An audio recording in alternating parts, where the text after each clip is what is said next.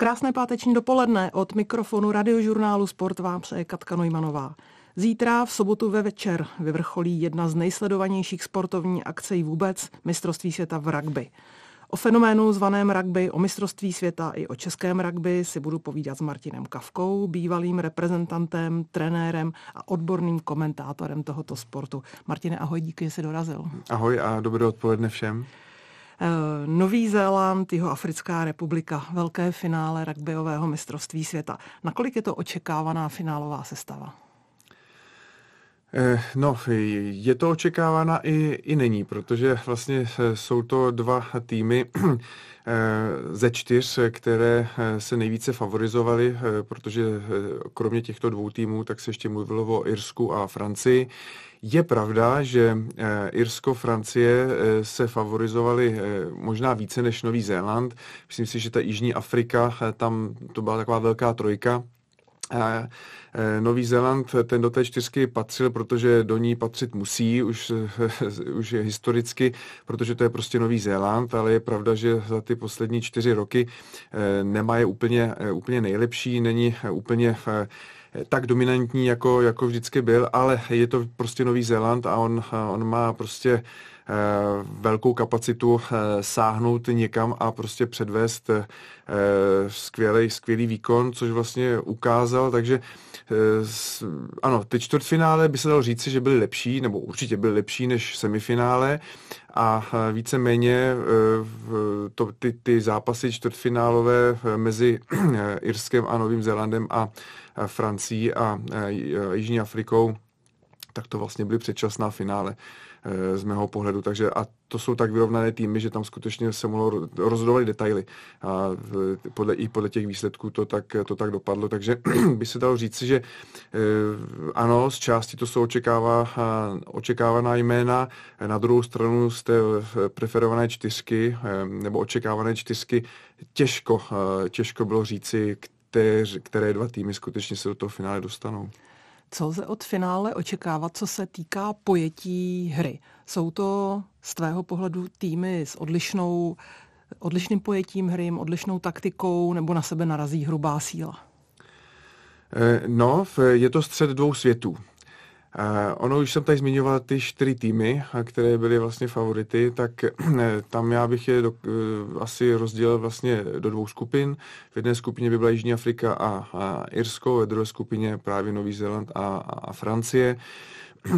Co se týká Irska a, Jižní Afriky, tak to jsou velmi fyzické týmy, velmi Eh, velmi dobře eh, zorganizovány s týmy, které umí vytvořit jak defenzivní, tak ofenzivní pressing, ať už, ať už kopy eh, nebo ve skrumážích, ve standardních situacích, ve hře.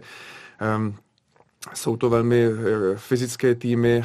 Jižní Afrika a Irsko se přeci trochu liší tím, že Irsko je i týmem, který má ještě další rozměr oproti Jižní Africe z mého pohledu a to Eh, vlastně má týmovou součinnost eh, velmi dobrou. Když se podíváte třeba na čtvrtku Akiho, tak to je prostě, eh, to je prostě bomba, která někam vletí a rozstřelí to, ale když se na ně podíváte, tak on nikdy nejde přímo do, do soupeře, on vždycky používá svou skvělou práci nohou, vždycky jde do intervalu, respektive mezi, mezi dvě hráče, dokáže i, i hru číst, takže velmi dobře kombinuje, což by člověk neřekl. A tohle to je právě rozměr Irska oproti, oproti Novému Zélandu. Eh, tu hru má daleko širší, dokáže hrát na širším hřišti, než, ne, respektive než Jižní Afrika, pardon. Dokáže hrát i na širším hřišti a má takovou specifickou obranu, eh, která se mu ale nepodařila eh, jak si realizovat proti, proti Novému Zélandu. A to je vlastně, že se snaží udržet hráče vlastně na nohou a vlastně ho dostanou dva až tři hráči mezi sebe a nedovolí mu, aby ten balon předal vlastně soupeři. A díky tomu rozočí, ten balon se umrtví a rozočí píská vlastně píská vlastně mrtvý balon a tedy eh, mlín ve prospěch Irů.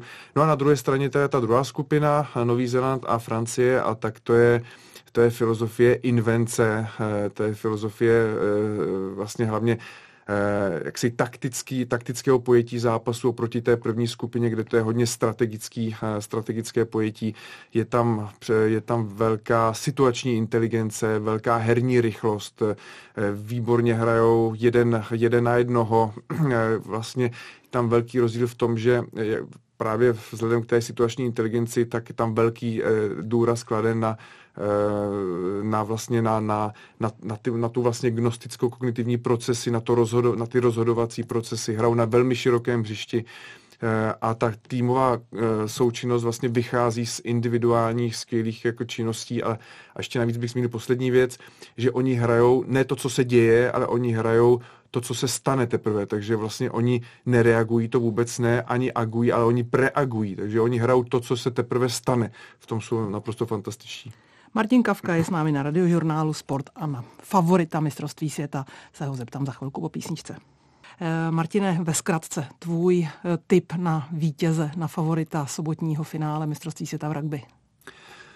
No, eh, to je těžko říci. Já bych to, já bych to řekl podmíněně. Pokud se Jižní Africe podaří vytvořit obraný i, ofen, i ofenzivní pressing na, na Nový Zéland a znemožní jim tak hru, o které, kterou jsem komentoval před chvílí, tak to bude Jižní Afrika, která se stane mistrem světa. Pokud naopak eh, eh, Novému Zélandu se podaří eh, hrát na širokém hřišti, hrát ve velké rychlosti, mít balon pod kontrolou a hlavně, aby byl balon v pohybu i hráči v pohybu, a budou schopni využívat prostor a čas, ve kterém jsou Novozelandiané mm, asi nejlepší na světě, tak, eh, tak to je Nový Zéland. Takže je, je pouze otázkou, která z těchto herních koncepcí vlastně se prosadí. A potom, potom ten výsledek už bude jasný. Eh, pojďme k samotnému šampionátu. Já zaslechla během televizních přenosů čísla jako 2 miliony diváků na stadionech. 200 milionů diváků, kteří schlédli zápasy a to už je možná týden zpátky. Prostě neuvěřitelná čísla. Eh, máš ty jako odborník, který má zmáklou hru a jednotlivé týmy nějaký přehled i o tom, jak probíhá celý šampionát organizačně, jak francouzi zvládají tuto monstróžní obrovskou akci?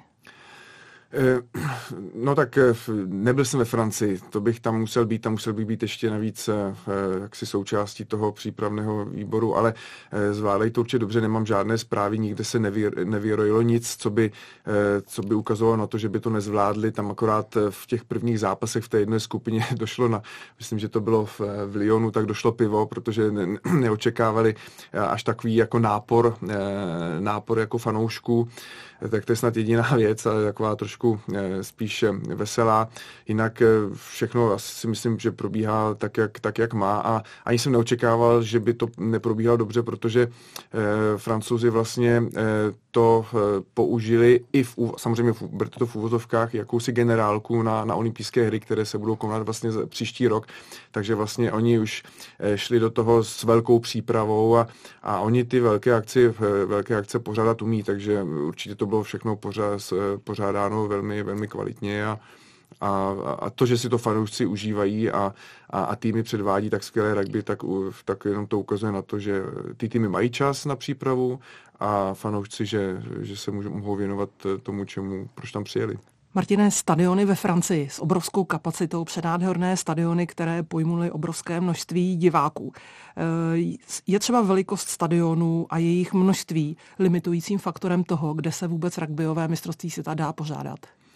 No, samozřejmě to je důležitou podmínkou pro pořadatele, protože, eh, jak už si zmínila, tak sleduje to obrovské množství lidí, eh, cestuje tam spousta turistů z celého, z celého světa a pokud se nepletu, tak snad eh, žádný zápas se nehrá vyloženě na rugbyovém stadionu. Nejsem si úplně přesně jist, ale jsou to vlastně fotbalové stadiony, nebo je to stadion v Paříži, na kterém se pořádají fotbalové zápasy, atletické mítingy a všechno možné.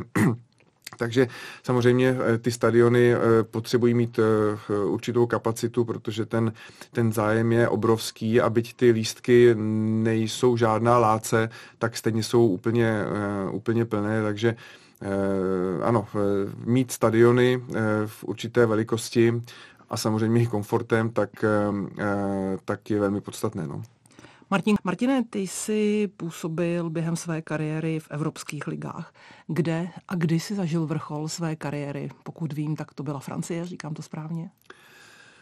No, eh, dá se to tak říci, protože vlastně tam jsem se dostal do, do Caster Olympic, což vlastně byl tým, který hrál v té nejvyšší francouzské soutěži, ale když se budeme bavit vlastně o, o, vlastně o výkonnostně, kdy jsem byl jako asi na vrcholu, tak, tak bych řekl, že to bylo ve Španělsku.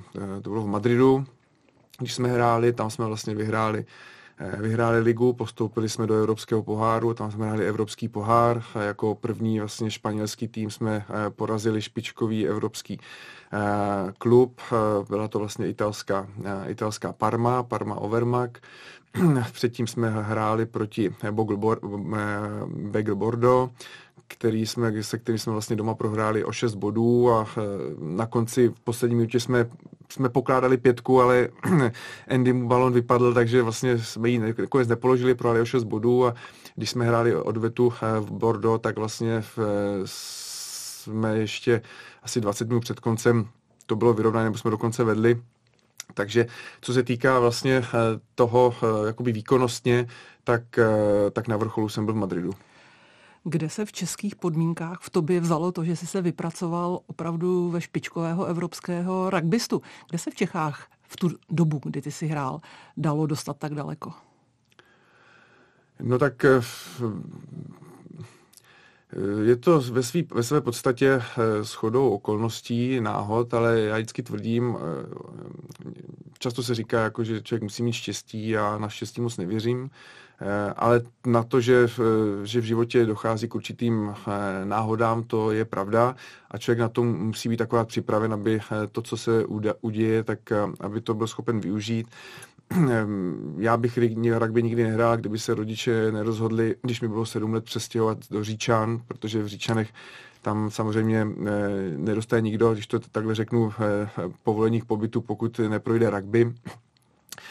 Navíc jsem tam chodil do první třídy, tam jsem byl takový, takový rozverný trochu a eh, hodně jsem se tam pral s kamarádama, bylo to jako přátelské jako rvaní, ale prostě jsem se tam hodně rval, tak paní učitelka doporučila rodičům, aby mě právě dali na rugby, ale navíc všichni kamarádi tam chodili na rugby, takže jsem vlastně začal na rugby, rodiče mě samozřejmě podporovali, mně se to nějakým způsobem zalíbilo, protože to bylo vlastně s míčem, byl to kolektivní sport a zároveň tam bylo vlastně jaksi, eh, jak, je to takový jako zápasový, eh, vlastně úpolový sport, kde se používají zápasové techniky, což mi taky vždycky bylo, bylo blízké. No a a měl jsem samozřejmě velký vzor ve své rodině, protože za první máma hrála volejbal, táta hrál fotbal, on hrál fotbal dokonce první ligu juniorskou, a, ale potom bych zmínil i své oba dědečky, protože jeden dědeček vlastně z státové strany, tak ten dokonce nastoupil, hrál fotbal, nastoupil za německý národák snad dvakrát, byl to profesionální fotbalista, hrál tady za DFC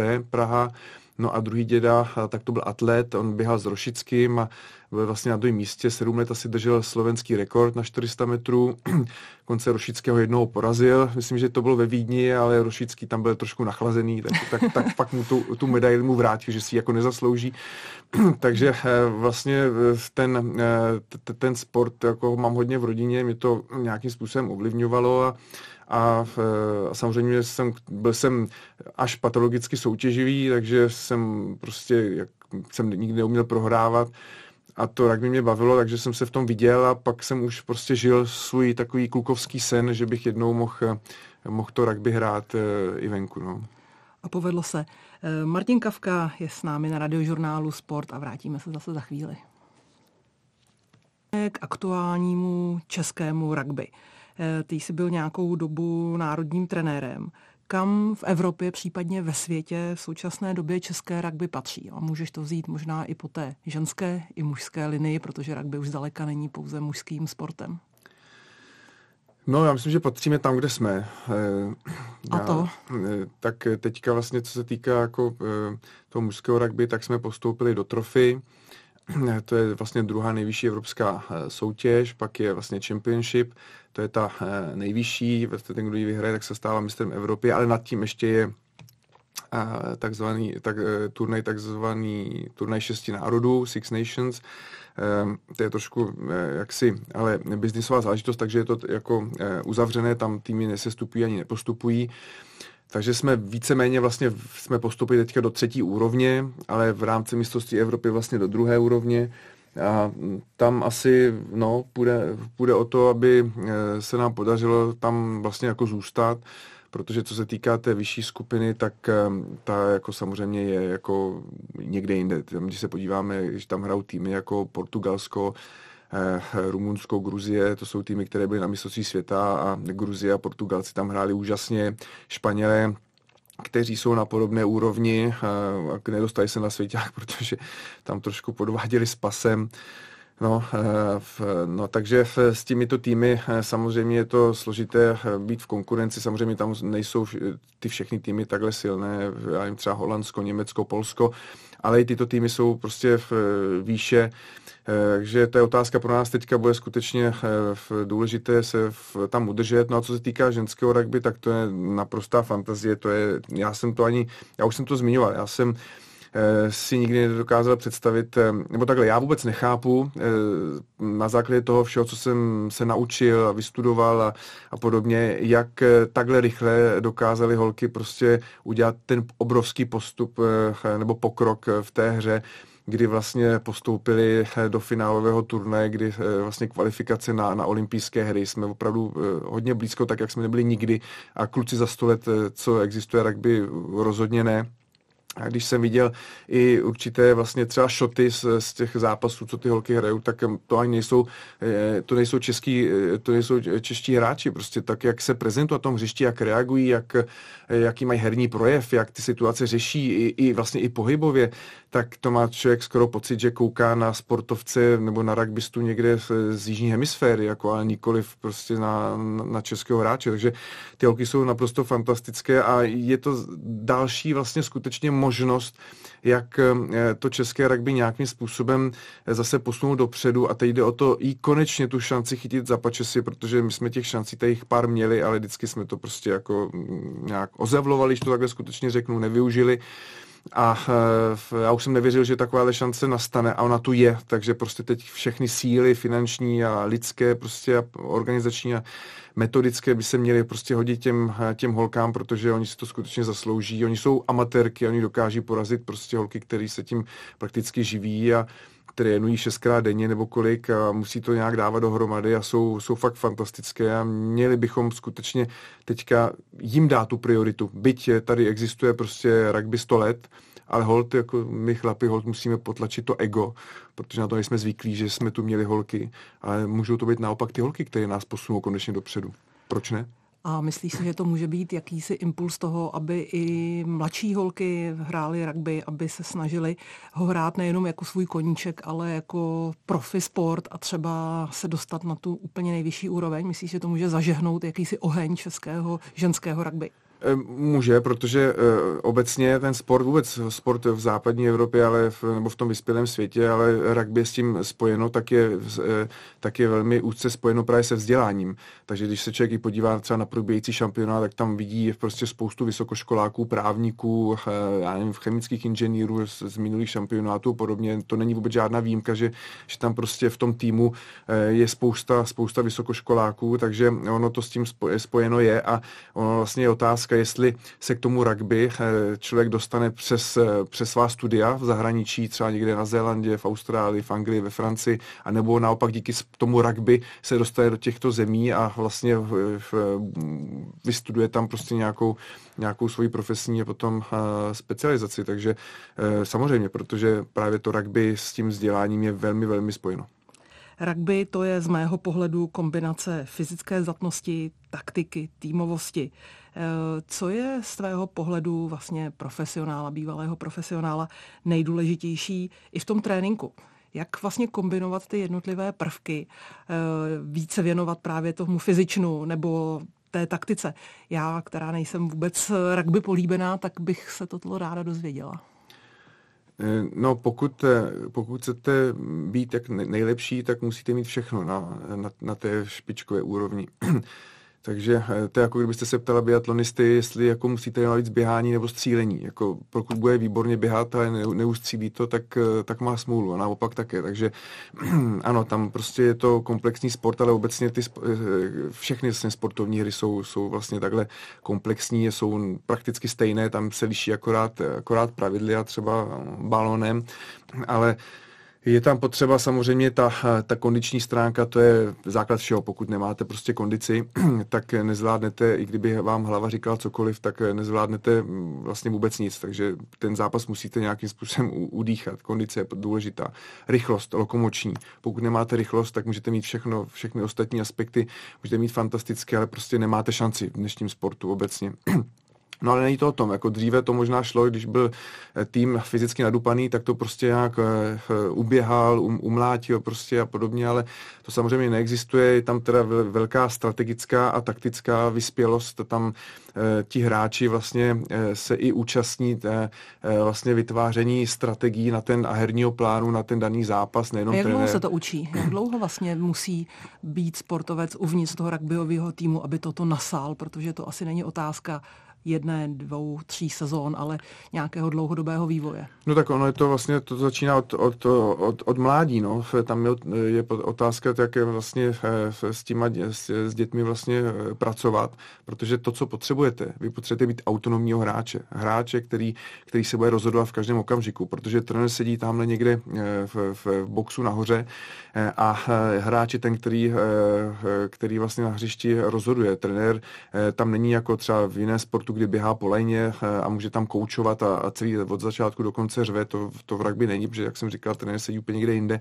Takže ten hráč vlastně skutečně se musí rozhodovat a eh, ten, musíte toho hráče zapojovat do toho, do toho procesu i tréninkového určování třeba eh, strategií a, a taktik prostě na ten, na ten daný zápas, konzultovat to s ním. Já vím, že třeba i když, a odmala, skutečně odmala, a e, což je někdy problém, protože se za, za honbou výsledků v, v dětských kategoriích a tak, eh, tak robotizujeme, protože to přinese, přinese úspěch, ale pak ten strop toho potenciálního, potenciální výkonnosti toho hráče se strašně snižuje. Jsem mu třeba trenér v Madridu eh, dělal jednu věc, když jsme rozebírali zápasy jako s útokovou spojkou, což byl vlastně jakoby Spielmacher, který zodpovídá za hru celého týmu, tak on mi třeba i doporučoval a i mě posílal na trenérské kurzy, protože říkal, když, když budeš rozumět prostě ty, té trenéřině a metodice, tak budeš vědět, co já vlastně po tobě chci a budeš mi partnerem. Takže je to skutečně přístup, že ten hráč je vlastně partnerem a do těch procesů je, e, je takhle zakomponováno. Zkus mi odpovědět na jednu otázku, na kterou by asi byla dlouhá odpověď, kdybychom měli dostatek času.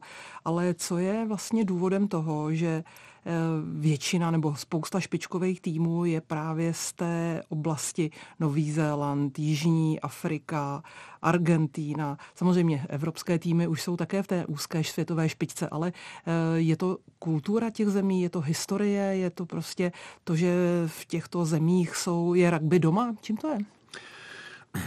Tak ono obecně eh, rugby vzniklo v Anglii, eh, říká se podle legendy 1821 nebo 23, teď si to nevybavuji, kdy William Webb Ellis, eh, když hráli fotbal, tak vzal balon do ruky a dodnes ho do brankoviště. Tehdy ještě fotbal a rugby to bylo vlastně jedno, jedno, ty pravidla byly stejná, nepodobalo se to dnešnímu fotbalu. A až někdy v 70. letech se to vlastně eh, rozdělilo, kdy vlastně vznikaly pravidla, vznikla eh, i federace fotbalová, eh, rugbyová a tak dále. No a vlastně se to z té Anglie rozšířilo a samozřejmě logicky v Commonwealth, že jo, tak se to dostalo právě do těch zemí, samozřejmě v celé Británie, Irska, ale pak samozřejmě bývalé, bývalé kolonie Velké Británie, to znamená to Austrálie, Nový Zéland, Samoa, Tonga, všechny ty ostrovy, Fidži, tam se to samozřejmě dostalo. Eh, no, eh, v, proč, eh, proč do, do Argentiny, tak to je, to je, to je dobrá otázka. Je pravda, že ten sport je tam v, jaksi v daleko menší jakoby míře, co se týká toho v, jakoby počtu třeba hráčů. Eh, ale eh, prostě se tam nějakým způsobem dostal. Francie, protože je blízko Británie, takže eh, tam se to k tomu, k tomu měli taky relativně blízko, takže, mm, takže tady tím letím politickým vlastně napojením těch zemí na sebe, no, hlavně na Británii. Martin Kavka je s námi na radiožurnálu Sport a ještě jednou se vrátíme po písničce. Martine, na rugby je nesmírně respektováno to, že je to tvrdý sport, kontaktní sport, ale zároveň s obrovským smyslem pro fair play. Ehm, Jak vlastně toto může být vedle sebe? Ta tvrdost obrovská, ale zároveň respekt k protihráči, k rozhočímu, k trenérovi. No, ono by to bez toho nešlo. ono to spolu silně souvisí. Pokud já nebudu respektovat eh, rozhodčího, nebudu respektovat soupeře, nebudu respektovat ani eh, třeba spoluhráče, eh, tak bychom žádný zápas nedohráli. Respektive dohráli, ale nedohráli bychom ho vlastně zdraví. Takže Eh, je to, je to kultura samozřejmě toho sportu, protože to vlastně ten sport se provozoval právě na, na školách ve Velké Británii. Díky tomu se vychovávali vlastně ti hráči k určitému gentlemanství zase, protože musíte se prostě v rámci těch všech emocí nějakým způsobem ovládat a stále, a stále se prostě nějakým způsobem chovat, takže ten sport si to nese ve svém DNA, má to v sobě tak nastavenou tu kulturu a pokud se tam objeví někdo, kdo se chová nějak jinak, tak eh, jednoduše prostě je vyobcován z toho, takže on se přirozeně přizpůsobí. No a pak samozřejmě je to i druhá stránka toho, že že tam jsou jako velmi, bych skoro řekl, drakonické sankce. Jo, pokud něco provedete, tak skutečně dostanete jako v, dostanete prostě takový distanc, že si to příště jako třeba rozmyslíte a navíc vás potrestá i klub a podobně, takže eh, v, tom, v tomto ohledu jako eh, si myslím, že ten sport potom velmi jde, samozřejmě z toho je vědom, eh, že právě těmi vlastně těmi hodnotami nějakým způsobem se, se odlišuje a chce si je uchovat. Otázkou je, jestli to takhle funguje všude, protože si myslím, že ano, v, v tom světovém rugby to skutečně tak to je, ale my v Česku se za ty hodnoty trochu schováváme, ale nežijeme jimi. Ale to je trošku o té historii a o tom, jak si to správně a hezky řekl, mít to v DNA. Jo, určitě. Eh, ten sportový a, a ví, že o to nesmí přijít. No. A ono to samozřejmě i pro ty fanoušci, oni si to eh, i, i eh, jak si, si to i chtějí uchovat, protože když jdete na stadion a, a hraje proti sobě Anglie, Francie, nebo prostě to už je jedno i na klubové úrovni nesmířit, v úvozovkách nesmířitelní soupeři, tak tam vedle sebe sedí fanoušci obou týmů a, a, po, a povídají si, a vlastně ty zápasy rozebírají, nemusí se zavírat do klecí, nemusí tam jezdit policajti na koních a, a nelítají tam petardy, můžete, takže prostě ta kultura samozřejmě úplně někde jinde, ty po zápase potom sedí společně v těch hospůdkách a podobně. No a kdyby tam prostě přišli nějaký jaký magoři, kteří by se tam chtěli rvát, no tak bychom o to všichni přišli. Takže už i z tohohle pohledu si myslím, že ta autoregulace je jasná. Dalo by se nějakým způsobem popsat, jaký jsou špičkoví rugbysté ve svém osobním životě? Spojuje třeba nějaký povahový rys, který na jednu, na jednu stranu z nich dělá ty špičkové tvrdé hráče na hřišti ale třeba jsou úplně jinými lidmi v osobním životě?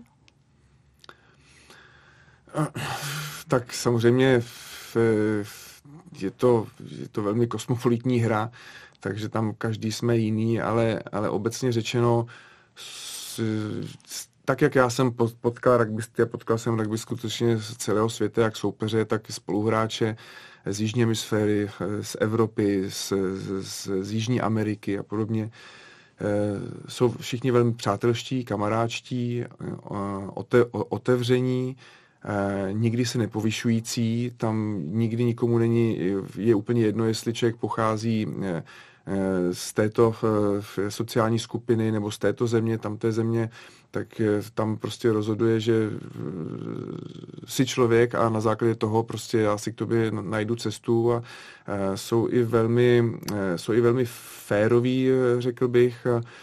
No, takže tohle to určitě v sobě mají a i takovou určitou samozřejmě pokoru, protože vědí, že a v rugby zvlášť, že i když je to super hvězda, tak prostě bez těch ostatních jako by, by nebyl nic, no, takže no, asi takhle bych to jak si zhodnotil. Určitě ta, taková ta férovost, přátelskost, otevřenost a rozhodně ne nos nahoru. To rozhodně ne. A to je, myslím, krásný závěr pátečního finiše. Martine, moc díky, že jsi s námi byl na radiožurnálu Sport. Přejeme ti krásný rugbyový víkend. Užij si sobotní e, večer, nejenom ty, samozřejmě i naši posluchači a díky, že jsi tady byl. Já moc děkuji za pozvání a, a určitě si e, finále e, užiju a přeju, ať si diváci také to finále užijí, protože to je skutečně špička.